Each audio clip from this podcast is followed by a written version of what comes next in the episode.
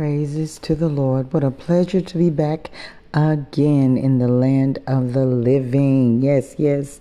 Today is my 14th day of walking in wisdom by reading a Proverbs per day for the next 21 days. Today is suddenly Sunday, July the 11th.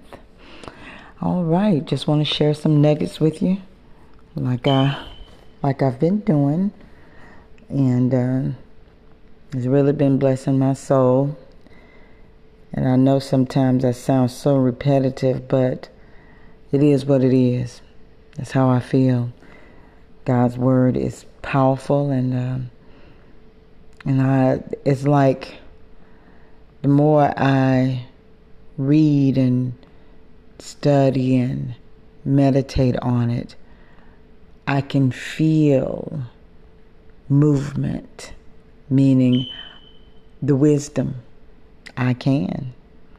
Even if I am meditating on a scripture, it is like the Holy Spirit sends that scripture to me on time and in time.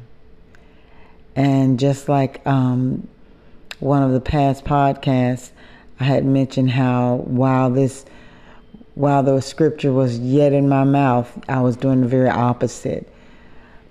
But wisdom, how do you know when you're walking with wisdom?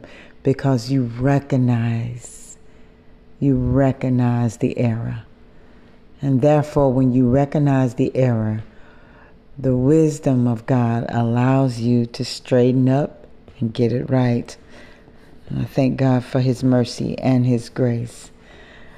Um, here are some of the things that I wrote down that I would do my best to keep in my heart, as well as all the others. I'm also in Proverbs 14. And I begin with the wise woman builds her house, but the foolish pulls it down with her hands. I think that is so self explanatory right there. A wise woman cares for her home, cares for her her her own children or her own husband, you know, is industrious, you know, um, does those things that keep that house flowing, praying, cleaning, business wise, you know, whatever will make that keep that foundation sure and steady. That's a wise woman. But the foolish pulls it down with her hands.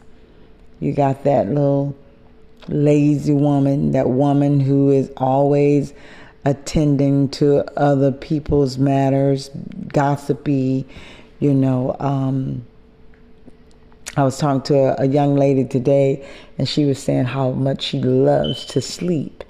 And if if she didn't work, she would probably be sleeping. And I said, Well, I thank God that you're working because too much sleep will bring you to poverty. The scriptures does say a little sleep, a little slumber, and a little folding of the hands to sleep. Hmm?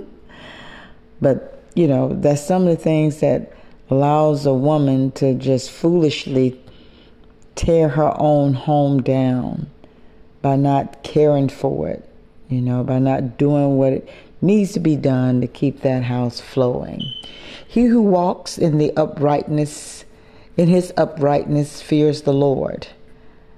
A faithful witness does not lie. Knowledge is easy to him who understands. The tent of the upright will flourish. The fear of the Lord, there is strong confidence. The fear of the Lord is a fountain of life. The righteous has a refuge in his death. Powerful, very powerful. Um, the last one, the righteous has a refuge in his death. Let me tell you, when you are in right standing with the Lord and you know by way of the Holy Spirit that you are doing all that you know to do to be um, a true witness, you know, to build up your home with wisdom by following Jesus. You have a strong foundation, you know. You have the fear of the Lord, which is the beginning of wisdom. You're getting understanding of the will of God for your life. Therefore, when that time comes, not if that time comes, but when that time comes, and God calls your name to come up a little higher, to dwell with Him in His secret place, then yes, the righteous have a refuge in His death. Well, I tell you, I've been blessed once again. I say it over and over again. And I hope that you have enjoyed the nuggets that I've shared with you. And I pray that you are, your soul is being watered and blessed with the living word. well, until next time, stay blessed.